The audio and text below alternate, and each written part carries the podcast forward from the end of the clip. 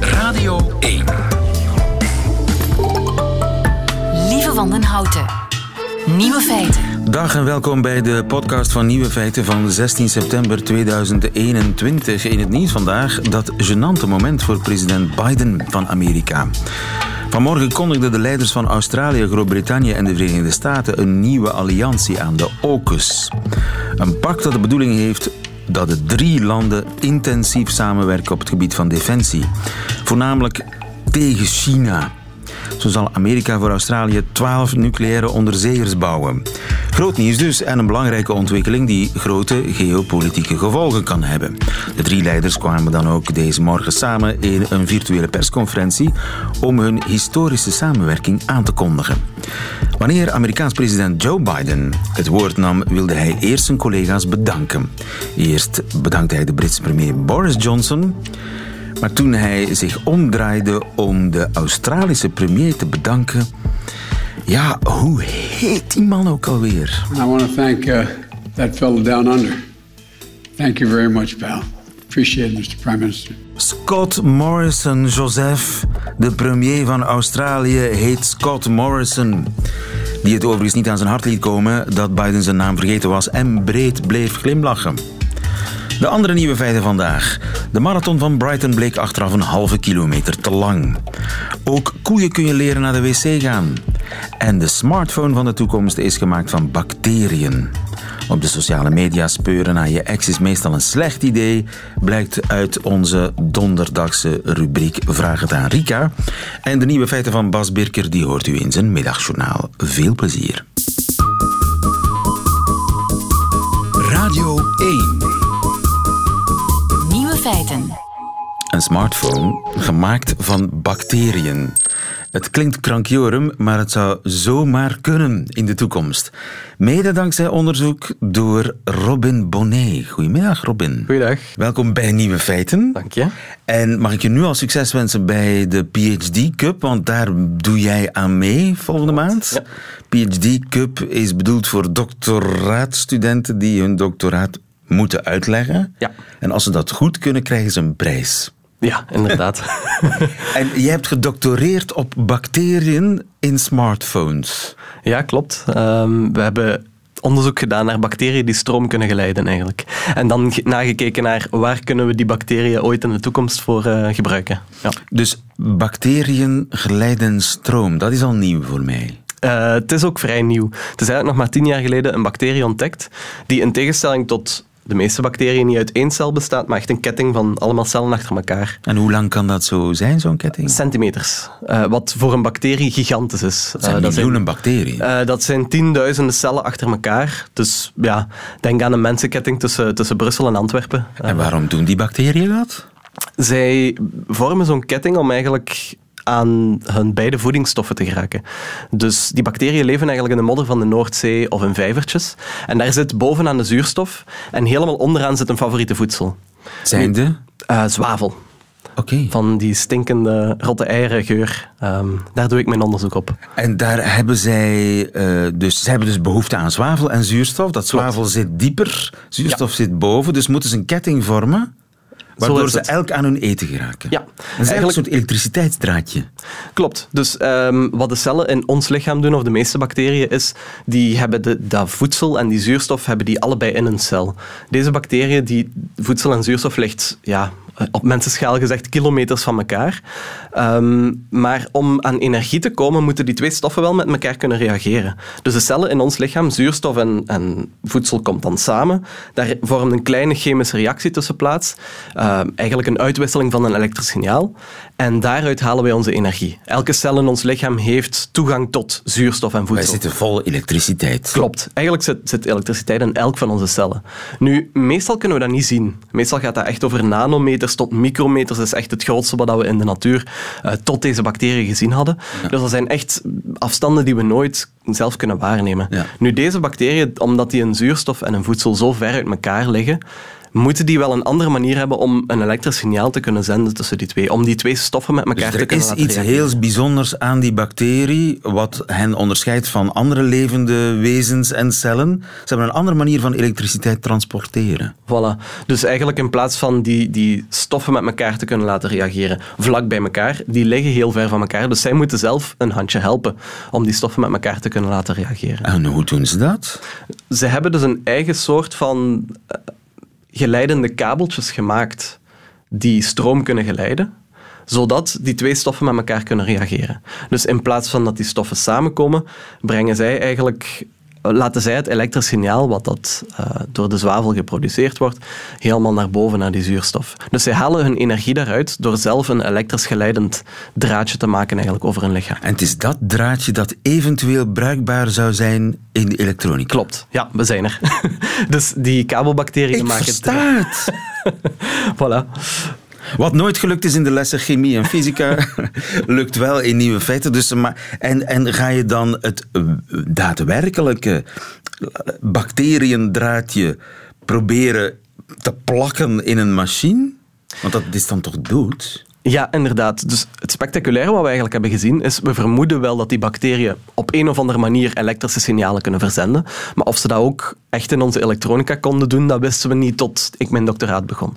Dus wat hebben we gedaan? We hebben een beetje modder naar ons lab genomen en we hebben die bacteriën daar één voor één proberen uit te plukken. Dus echt met een, met een klein vishaakje eh, onder de microscoop zo één bacterie uitgeplukt. Die is centimeters lang, dus we kunnen die wel een beetje zien. Ehm, en dan leggen we die tussen twee elektrodes en we weten op dat moment al vrij goed dat die dood is. Dus die bacterie die leeft niet meer omdat die al doodgaat door de zuurstof, door, eh, door die, die omgeving in het lab. Maar dan merken we eigenlijk als we die tussen twee elektrodes leggen, dat die nog altijd stroom geleidt. Dus dat hij zijn eigen geleidende materiaal maakt, geen koper, zoals in onze elektronica zit, maar een soort van puur biologisch materiaal, wat ook stroom kan geleiden. Net als ehm, de stoffen in onze elektronica eigenlijk. En heeft het voordelen als je het vergelijkt met koper? Het heeft eh, een enorm voordeel in het feit dat aan de snelheid dat we onze elektronica verbruiken, dat we gigantische hoeveelheid elektronisch afval creëren. Eh, eigenlijk komt er per seconde 1500 kilogram aan elektronisch afval bij, eh, wereldwijd. Dus om die elektronische afvalberg, waar dat eigenlijk maar 20% van gerecycleerd wordt en de rest in de natuur komt en eigenlijk schadelijk is voor, eh, voor mensen en milieu, kunnen we dat op een of andere manier reduceren door een biologisch materiaal te gebruiken. Want een smartphone die na drie, vijf jaar gebruik ehm, we moeten weggooien. Als die vol zit met koper en van alle metalen, dan bevuilt die, de, eh, het milieu. Zit die vol met biologisch materiaal, dan kan die gewoon op de composthoop op het einde van zijn leven. Dus het is in dat opzicht dat we een beetje ehm, aan het denken zijn dat die bacterie wel een, een belangrijk verschil kan maken om onze elektronica te vergroenen. maar er zit natuurlijk meer dan alleen koper in mijn smartphone. Wat zit er nog in? Eh, Er, zitten, eh, er zit silicium in, er zitten, van bepaalde, er zitten kabeltjes, maar ook transistoren. Dat zijn eigenlijk de, de basisbouwblokjes van eh, een computer. ja, om maar hoe- hoeveel procent van dat metaal zou eventueel door biologisch materiaal kunnen worden vervangen? Wel, het interessante is, we hebben die bacteriën nu ontdekt. We zien dat die eigenschappen hebben van zowel stroomgeleide als, ehm, als die transistoreigenschappen, dus echt een, een, een rekenkracht eh, kunnen hebben. We ontdekken op dit moment uit verschillende hoeken van, van de biologie andere materialen die dat gebruikt kunnen worden in elektronica. Dus of het nu alleen die bacteriën zullen zijn, waarschijnlijk niet. Maar het is wel een belangrijke stap die we hier maken in het vergroenen van onze elektronica. Ja. Want eh, we vinden op dit moment constant nieuwe materialen die interessant kunnen zijn om, eh, ja, om, om onze elektronica degradeerbaar te maken. ja. En zo zou de wetenschap de wereld kunnen helemaal veranderen. Absoluut, dat hoop ik toch. Daarvoor eerst- doe ik het. Maar eerst jouw leven. Ik wens je heel veel succes bij de PhD Cup volgende Dankjewel. maand. Dankjewel. Robin Bonnet, goedemiddag. Nieuwe feiten. Radio 1. In Duitsland hebben ze geprobeerd om een koe wijs te maken waar de wc is. Frank Tuitens, goedemiddag. Goedemiddag. Frank Tuitens van het ILVO, het Instituut voor Landbouw en Visserijonderzoek. Het zijn collega's van u in Duitsland en Nieuw-Zeeland. die, ja, hoe moet ik het noemen, zindelijkheidstraining hebben gegeven aan koeien. Inderdaad. Ze hebben dus in een publicatie aangetoond dat koeien hun ontlasting, hun urineren kunnen beheersen. En dus kunnen aangeleerd worden om in bepaalde ruimte te gaan om te urineren.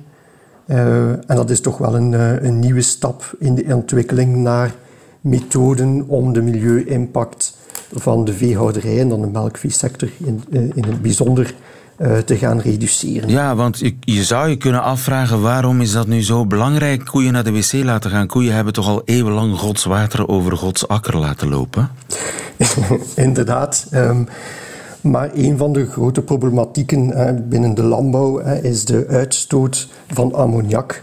En dat is ongeveer 90% van de ammoniakuitstoot is gelinkt aan de landbouw. En ongeveer een derde daarvan is door de melkveehouderijsector. Dus um, we zitten daar met een problematiek van die ammoniakvorming, wat dus een, een verzurende en vermesting dat is dus een verontreiniging is van uh, bodem en water. Ja, dus dan, dan, dan hebben we het over de verzuring van de bodem. Hebben we het dan ook over broeikasgassen? Nee, nee dat is dus geen broeikasgas. Dus, uh, maar via dus, de bemesting of, of het, het, mestgedrag van de koeien komt er ook wel wat lachgas vrij.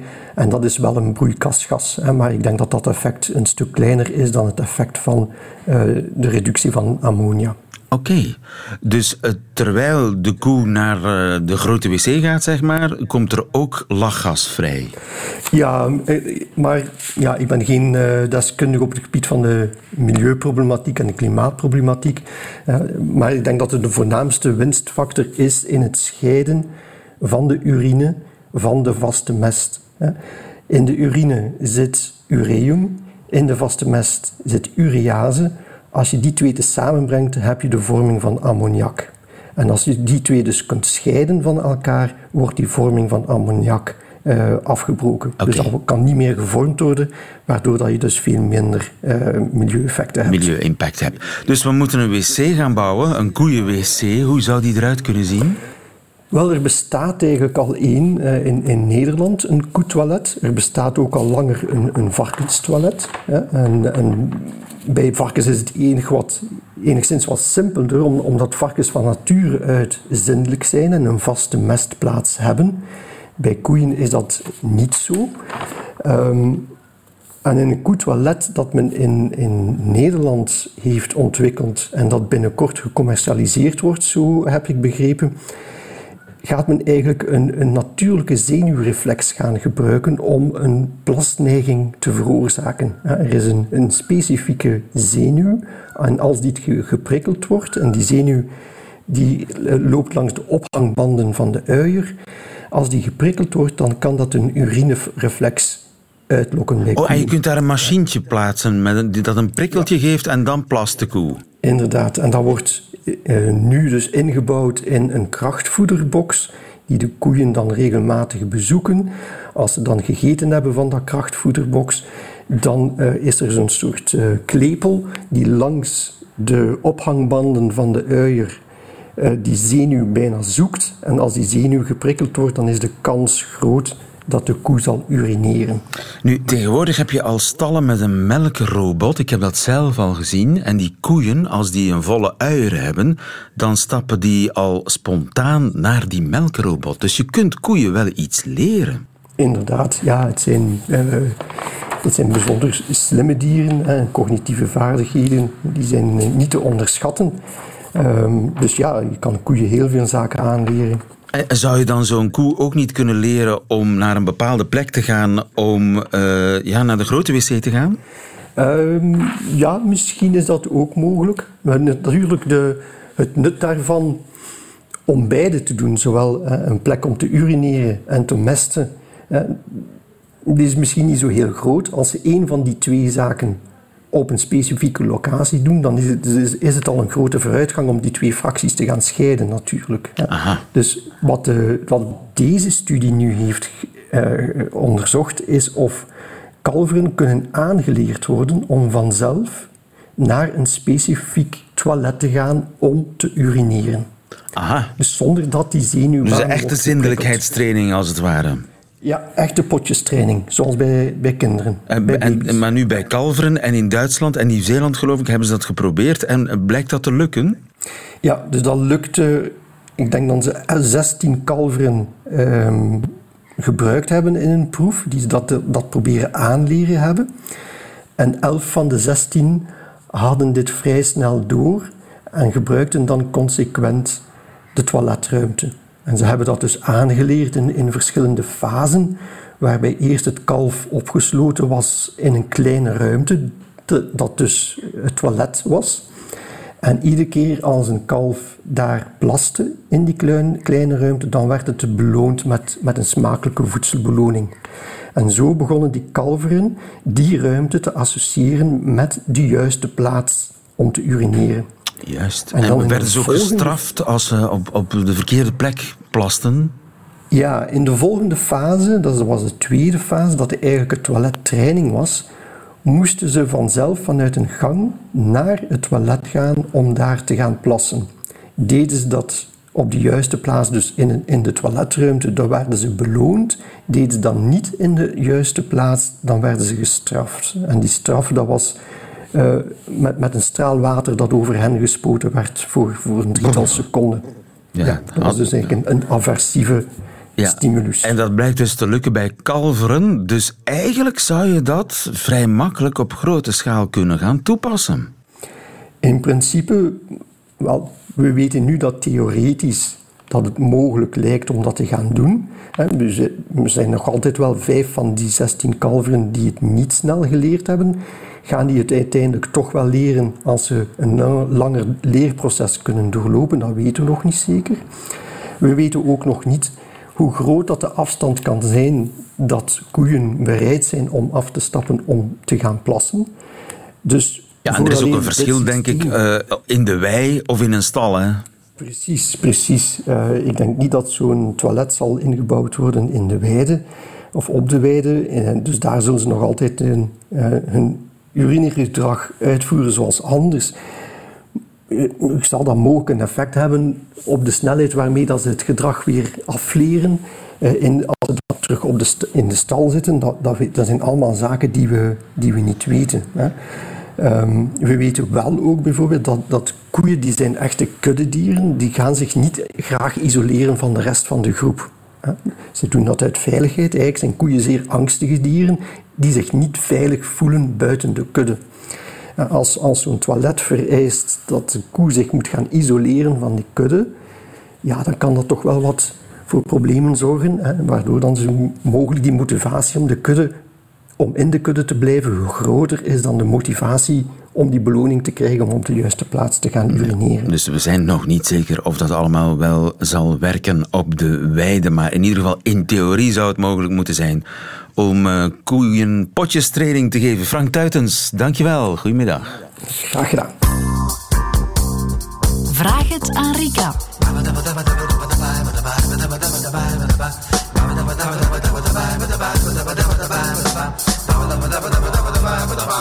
Goedemiddag, Rika Ponet. Goedemiddag, lieve. Er is weer veel post voor jou toegekomen. Van Maaike bijvoorbeeld, pik ik eruit. Maaike uit Torhout die schrijft... Beste Rika, ik was drie jaar samen met een jongen... tot we rond Pasen dit jaar uit elkaar gingen.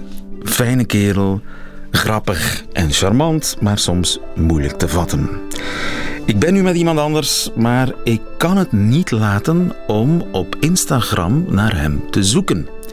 En zo vond ik een foto van hem op restaurant met een meisje, glazen in de hand, klaar om te klinken, met op tafel een cake en daarop de tekst: Gelukkige tweede verjaardag. Ik was woedend. Moet ik hem hier alsnog mee confronteren? Moet ik die vrouw laten weten wat voor een vuile rat hij is? Schrijft Maaike uit Torhout, die tot Pasen dit jaar samen was. Althans, hoe samen samen is, Ja, in haar vragen we ons af. Met een fijne, grappige, charmante kerel. Ja, Moet ze hem confronteren? Het is een beetje het gekwetste ego op zoek naar wraak, heb ik hier het gevoel. Ja. Nee. Ehm, Maar ja, in de eerste plaats dat gaan zoeken op Instagram naar de bezigheden van je ex. Is dat eigenlijk wel zo gezond? Want dat doen veel mensen. Hè? Hoe zou het nog met haar zijn? Wat zou die aan het doen zijn? ja, waar is ze mee bezig? Ja. Hè? Eh, ze doet maar. Hè? Dat, dat soort gevoel als, het als je dat dan allemaal aan het bekijken bent. Maar eigenlijk diep van binnen doet dat pijn. Hè? Of, eh, want dat is het. Hè? Dit, is, dit gaat over pijn. Hè? Het is heel duidelijk dat ze heel graag wou dat die relatie bestendigd werd. Hè? Maar dat ze, ja, ze geeft aan van we zijn uit elkaar gegaan. Het was toch niet dat. Ehm, het feit dat je dat verder blijft opzoeken is toch omdat je ergens diep van binnen een verlangen had en hebt. ehm, Geen afscheid hebt geen- genomen. geen echt afscheid hebt genomen. Eh, dat die andere je nog, eh, nog wat of nog veel doet. En je blijft dat dan ook voeden, die verbintenis of die Ja. verbondenheid. Door ja, de andere zijn leven te blijven volgen. ehm, En zo kom je dat tegen natuurlijk. en dat kom je dan tegen, want ja, wat gebeurt er dan? Je maakt geen deel meer uit van die persoon zijn leven. En alles wat je dan op Instagram ziet aan beelden of op Facebook, ehm, ja, dat zijn allemaal dingen die dan jouw fantasie gaan voeden, waar hij of zij allemaal mee bezig is. Eh, hij ziet er ook zo gelukkig uit, zie je wel. Zonder mij is hij beter af. Ehm, en ik treur toch nog altijd, dat soort van gevoel. Ja. En dan zo'n foto. Ja, hij zit daar met een andere vrouw op restaurant te klinken, eh, met een cake erbij waar twee jaar op staat. We weten natuurlijk niet. Niet waar die twee jaar over gaan. hè. Nee, Ja. zij gaat ervan uit dat ze al twee jaar een relatie hebben, die twee. Dat bedoel ik met die fantasie. Het kan net zo goed de verjaardag van haar kindje zijn of zo. Ja, of twee jaar kankervrij, om maar eens iets groots te Bijvoorbeeld. zeggen. Ja, mensen vieren zoveel dingen. Ehm, ja, en, en dat is het. Hè. Dat, dat vertelt of dat toont ook aan dat dat vooral in haar fantasie is. eh, dat ze heel veel bezig is met eh, het leven dat hij ondertussen al leidt. En ehm, ja, de, de jaloersheid. Ja. De, de ik ik kan mij ook wel voorstellen dat de verleiding heel erg groot is. Want als ze die vrouw daarmee confronteert, dan speculeert ze er misschien op dat die relatie afspringt. Ja, of hij mogelijk dan alsnog terugkomt. Ja. Nu, het gevoel dat ik daar vooral bij heb, is toch dat van wraak. Ik denk dat nogal wat mensen ehm, dat koesteren als ze na een relatie ontdekken dat die relatie niet helemaal was zoals zij eh, dachten of zoals ze die toen ervaren hebben. Hè. Dat er een ander verhaal speelde of dat er informatie was die ze niet gehad hebben. In dit verhaal, mogelijk, en kan heel goed zijn, dat hij er een tweede relatie op nahield. En dan gaat dat natuurlijk over pijn, over afwijzing. Ik, ehm, eh, ik ben niet echt graag gezien geweest, ik ben niet liefdeswaardig, want dat is eigenlijk wat daar heel diep van binnen onder zit. Ehm, ja, ik kan eigenlijk de anderen niet vertrouwen. Het is, ehm, ja, het is een rotzak, ze zegt het ook, het is een vuile rat. Hè. Ehm, terwijl zijn wezen die man, die gast, graag ziet. Wat ik dan altijd toch probeer ook, ehm, ik zie dat vaak, hè, mensen met zo van die reactieve, woedende gevoelens en dat overheerst alles. Dat is uw reptielenbrein dat aan het werken is. Hè. Dat is eigenlijk niet de mens, maar dat is het reptiel dat dan aan de gang is. Eh, de kleuter ook. Er is mij iets afgenomen eh, wat ik eh, heel graag wil en wou. En men gaat dan ook al eens die relatie of de geschiedenis of het verhaal daarvan in negatieve zin volledig herinkleuren, herschrijven. En dat is zo zonde. Want ehm, in, ja, in mijn ervaring is het zelden zo dat mensen elkaar bewust kwetsen of dubbel levens leiden. Dat is maar een heel klein percentage, daar moet je altijd van uitgaan. En het merendeel van wat je ervaren hebt, is ook echt geweest. Ik denk dat dat heel goed is van te beseffen. We hebben elkaar graag gezien, we hebben heel veel leuke momenten gehad. Ze schrijft dat ook, wij kwamen goed overeen, was allemaal super fijn. Valideer dat ook. Ehm, ga terug naar die herinnering en weet, ehm, dat klopte, dat was juist. En wat ik toen gevoeld heb, dat was echt. En ik mag dat ook zo zien. Ik hoef dat niet te herschrijven vanuit die foto die ik nu op Instagram heb gezien. Ik kan dat valideren, ik mag dat.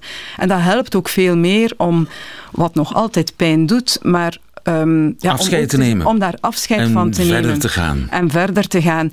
En ook jezelf daarin ehm, verder te kunnen blijven zien als iemand die kan graag zien, wel goede inschattingen maakt, wel goede keuzes maakt, liefdeswaardig is. Dus het, eh, eh, ga dat pad niet op De van die wraak. Dat Nee. leidt nergens toe.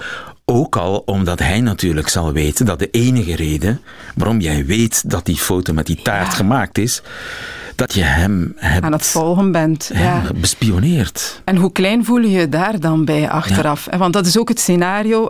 Je kan zo heel reactief vanuit dat gevoel daarop gaan reageren.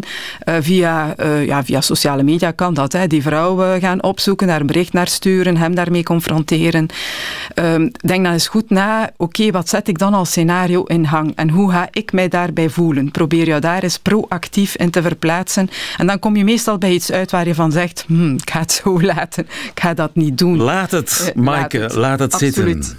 Ja, Maaike uit en, ehm, Torhout, veel dank. Nieuwe feiten. Radio 1. Drama in eh, Engeland, de marathon van Brighton, die bleek achteraf geen marathon. André Mignot, goedemiddag. Goedemiddag. Je bent beëdigd parcours op meter. Vorige zondag is de marathon van Brighton gelopen. Het eerste grote event daar in anderhalf jaar. Meer dan 11.000 lopers die samen 4 miljoen hebben ingezameld voor het goede doel. Iedereen erg gelukkig, tot er iets heel naars bleek. Wat was er fout gegaan? Wel, blijkbaar had, had iemand van de organisatie het keerpunt eh, een paar honderd meter te ver eh, gemarkeerd. Dus denk 250 meter. En daardoor liepen de lopers allemaal eh, 500 meter te veel. Dus eh, ja, wat een aanzienlijke afstand is op een marathon. 568 meter om precies te zijn, was de marathon te lang. De marathon dat is eh, heel precies 42 kilometer en 195 meter. Ja, dat klopt. En eh, liefst geen eh, meter langer of korter. Dat moet echt exact zijn. Dat moet exact zijn tot op 0,1% is te zeggen, dus tot op 42 meter nauwkeurig. Eh, als we een parcours opmeten, een marathon opmeten, dan mag er altijd een afwijking zijn van 42 meter. Eh indien bijvoorbeeld de afstand alle 50 meter te kort is, dan kan een eh, mogelijk record niet gehomologeerd worden. Ja, ja. En de kegeltjes op het parcours stonden niet correct. En daardoor was de marathon 42 kilometer 763 meter. 568 meter te lang. En het, eh, ja, het wrange is dat in de laatste 200 meter is de koploper nog voorbijgesneld.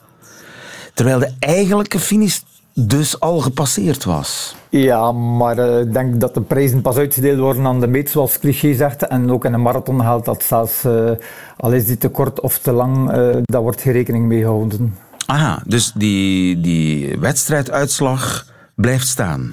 Ja, ja, absoluut. Eh, bijvoorbeeld, het gebeurt ook af en toe dat er mensen de verkeerde weg worden opgestuurd, Eh, maar dat kun je dan niet meer eh, goed maken. Ja, het is de eerste over de finish is de winnaar. Dus zelfs al loopt die iets korter of hebben, ja, heeft de kopgroep verkeerd ge- gelopen door een fout van de organisatie, men kan geen nieuwe uitslag opmaken. En die tijden, die kloppen eigenlijk niet meer. Dat zijn geen marathontijden meer, stricto sensu. Nee, maar als je te veel loopt, dan, enfin, dan is die tijd eh, natuurlijk trager. En Ja. moest iemand een record lopen, een persoonlijk record, dan mag dat zeker aanvaard worden. Eh dus eigenlijk beter te, te ver dan te kort. Eh, ja.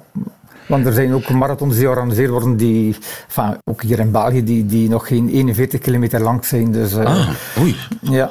Nog geen 41 kilometer. Ja, omdat eh, er zijn eigenlijk maar een vijftal marathons in België die opgemeten worden, die officieel opgemeten worden door juryleden van de Atletiekbond. En de rest, eh, ja, sommigen gooien er met de pet naar. eh, maar bijvoorbeeld, je hebt ook natuurmarathons. die moeten, wat mij betreft, geen 42 kilometer zijn, want die zijn door bos en, en over heuvels en dergelijke. Dus als daar iemand 2.30 loopt, dan is dat al een toptijd. Dus, maar die mensen pretenderen dan ook niet van een officiële marathon te organiseren. Ja, ja. Maar ook als dat een officiële marathon is en achteraf blijkt dat, dat die lengtes niet kloppen, dan kan die uitslag toch onmogelijk meetellen voor kwalificaties, voor weet ik veel, eh, Olympische Spelen desnoods. Ja, nee, nee, nee, inderdaad. En ik denk dat dat al in het verleden gebeurd is. Eh, ik denk de marathon van Manchester was eh 400, 500 meter te kort. Of ik kan het niet juist zeggen, maar eh, daar zijn ook al kwalificaties op gebeurd eh, op deze marathon. En voor de toploper eh, maakt dat toch een verschil van Ja, ja. een minuut, een minuut 30 uit. Dat, uh, dan kan het niet meer officieel, echt officieel zijn natuurlijk. Nu, uh, jij bent zo'n parcoursopmeter. 42.195 meter. Correct opmeten. Uh, gaat dat met Google Maps? Uh, voor een schatting te maken, vooraleer we parcours gaan opmeten, gebeurt dat inderdaad met Google Maps om zeker te zijn dat de afstand ongeveer klopt. Dus stel dat iemand zegt, kom het opmeten bij ons en die mailen het parcours door. En wij merken op de computer dat het, pas, dat het maar 40 km 500 is, dan zeggen we ja, doe de eerste aanpassing. Maar uh, dat wordt dus nooit officieel opgemeten op, uh, op de computer. Wij uh, gaan met de fiets ter plaatse en met een Jones counter. Dat is eigenlijk het enige toestel dat is een pulsstellertje op, uh, op het wiel. Dat is het enige toestel die wereldwijd erkend wordt uh, om marathons op te meten, ook de Olympische Spelen en dergelijke. Uh, men zegt vaak, een landmeter moet dat doen, maar de meest actieve opmeter in Europa is een Nederlander. En die Nederlander runt een landmetersbureau maar die meet net zoals iedereen. Uh, dus met zo'n pulsmetertje op de fiets, ja. op grootmoederswijze? Ja, op grootmoederswijze, ja, inderdaad. en we zijn zeker dat die pulsmeter correct geëikt is? Ja, die is zeker correct geëikt, want dat is de handse procedure. Dat is eigenlijk, bij sommige wedstrijden is dat het grootste werk. Uh, we zijn met twee juryleden dan die een eikbasis aanleggen. En een eikbasis, wat is dat? Dat is een afstand van 500 meter en die wordt aangelegd met een metalen lintmeter van 50 meter, waar dat we een kracht opsteken van 50 kilo. En dan rekken we die uiteindelijk tot 50 meter. Dan moet er een streepje getrokken worden. Dat zetten we 10 maal naar elkaar uit. Dus dan bekomen we 500 meter. Maar dan is het nog niet gedaan. Dan meten we 1 meter erbij en komen in tegenstelde richting terug. En het verschil tussen beide mag, ja, mag amper, uh, er mag geen grotere afwijking zijn dan 3 centimeter, anders moeten we herbeginnen. Jeetje. En, dus en dat allemaal om 500 meter af te meten op asfalt?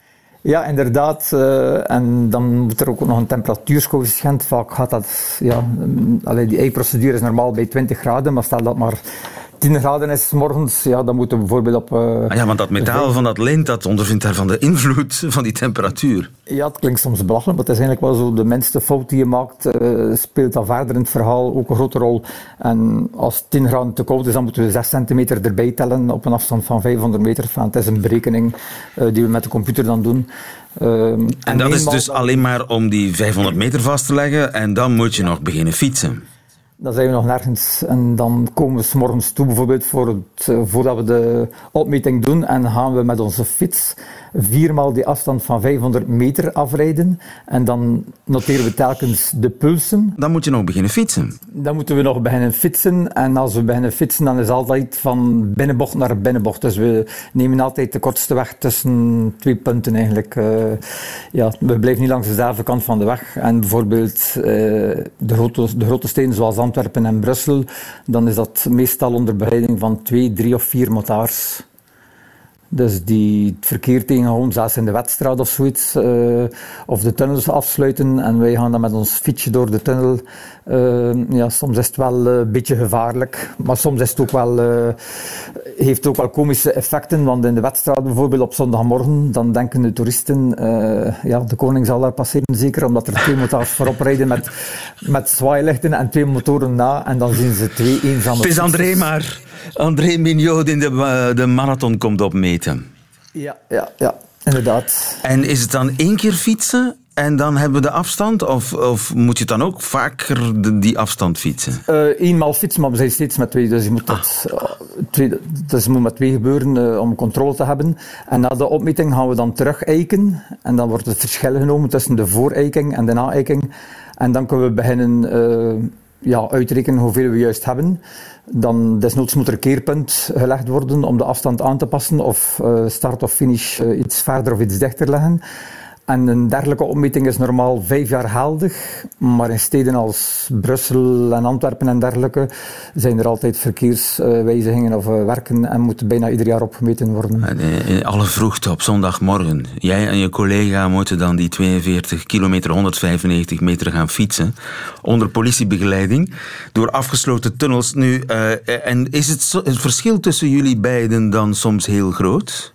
Uh, als het, uh, stel dat het meer dan 50 meter is, dan hebben we zeker een fout gemaakt. Maar op een marathon bijvoorbeeld, Het is nog gebeurd dat we amper drie meter verschil hadden. En meestal ligt de grens zo tussen 7 en 12 meter dat we verschil hebben. Dat komt dan ja, uh, ergens moeten uitwijken voor een wagen of een vrachtwagen.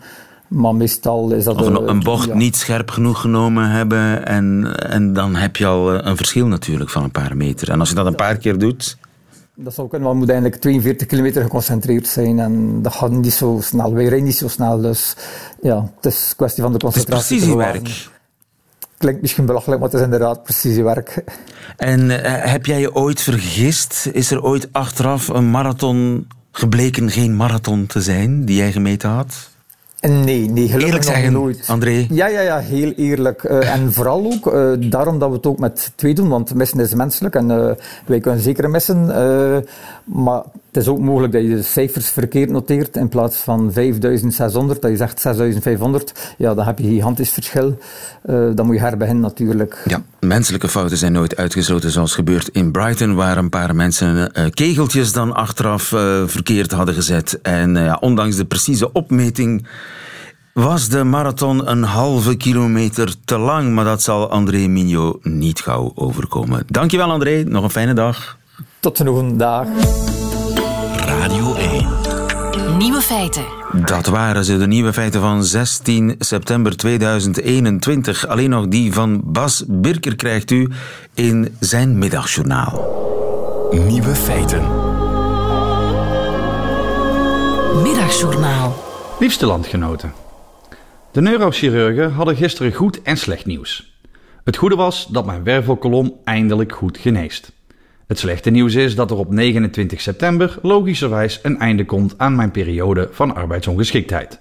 No more ziekenkast, Mr. Birker. Wadeke. Ik ben daar niet rouwig om. Integendeel, ik doe niets liever. Theaterbezoekers hebben me een mandaat gegeven voor het uitvoeren van mijn publieke taak. Ik doe dat naar eer en geweten. Als ik bovendien nog één keer een papierwinkel moet invullen om aan te tonen dat stand-uppen lastig is als je niet kan staan, kunnen ze me opsluiten in de psychiatrie. Om daar waarschijnlijk te horen dat ik helemaal geen ruggengraat heb. Ik ben zelfstandige. En dus is een doktersbriefje niet genoeg voor een uitkering van OZ. Een slimme zet. Anders wordt het wel heel gemakkelijk om gratis geld te krijgen. Dus toen ik me in juni ziek meldde, kreeg ik zoveel papier toegestuurd dat ik in bijberoep een AVA ben begonnen. Ik rapporteerde wat ik deed, wat mijn lief verdient, hoe onze huisdieren heten en of ik bereid ben mijn eerstgeborene af te staan aan minister Van der Broeke wanneer ik per ongeluk een kruisje in het vierde in plaats van het derde vakje op formulier 16 bis paragraaf 17 lid 2 zet. Affirmatief gaf ik aan, als hij er maar geen sos van maakt. Al binnen vier weken kreeg ik een goedkeuring tot ik weer voorzichtig wilde beginnen werken. Daarvoor was de toestemming nodig van een dokter die me nooit zag of sprak. Artsen bij OZ hebben bovennatuurlijke krachten. Daarom heet OZ OZ, naar de film The Wizard of OZ. Drie maanden rugellende is administratief nog wel te overzien. Maar je zult toch maar een langdurige mysterieuze ziekte hebben. Zo een waardoor in no time al je bedrijf op de fles gaan en je niet meer in staat bent om in het openbaar te spreken, tenzij om je eigen hachje te redden. Een aandoening waarbij je wel je huis uit mag, maar niet in de richting van je werk. Een ziekte die zo mysterieus is dat een controlearts sturen geen zin heeft. Een kwaal die zich op de dag nauwkeurig één keer per half jaar manifesteert. Wel, als je zo'n stoornis hebt, dan gun ik je een dokter die een briefje schrijft en 6000 euro per maand. Daar betaal ik graag wat extra belasting voor als ik zelf weer mag werken. De volgende keer dat ik in het ziekenhuis ben, laat ik me ook zo'n briefje schrijven. Meneer Birker is arbeidsongeschikt. Hij laat aan terminale, uitgezaaide hebzucht.